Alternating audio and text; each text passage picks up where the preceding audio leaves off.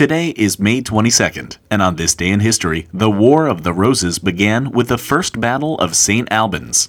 In the 1450s, England was ruled by Henry VI, who was mentally unstable and had no male heir. If he died without an heir, then two rival factions had reasonable claims to the throne the House of York, whose heraldic badge was a white rose, and the House of Lancaster, represented by a red rose. In 1453, King Henry had a mental breakdown, and a great gathering of nobles decided that he was unfit to rule. Richard, the Duke of York, was selected as the Lord Protector of the realm, granting him the power to rule while Henry was unable to do so.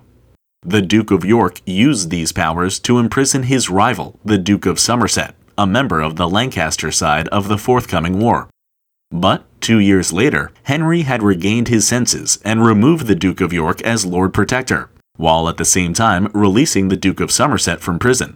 Both dukes hated each other, and now that one was free and the other out of power, they quickly turned on one another, gathering their armies and meeting at the First Battle of St. Albans on May 22, 1455.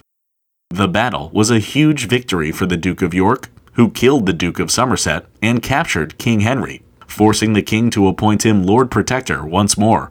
But the issue was far from settled, and the War of the Roses would go on to consume England for the next 30 years. But all of that began on this day in history.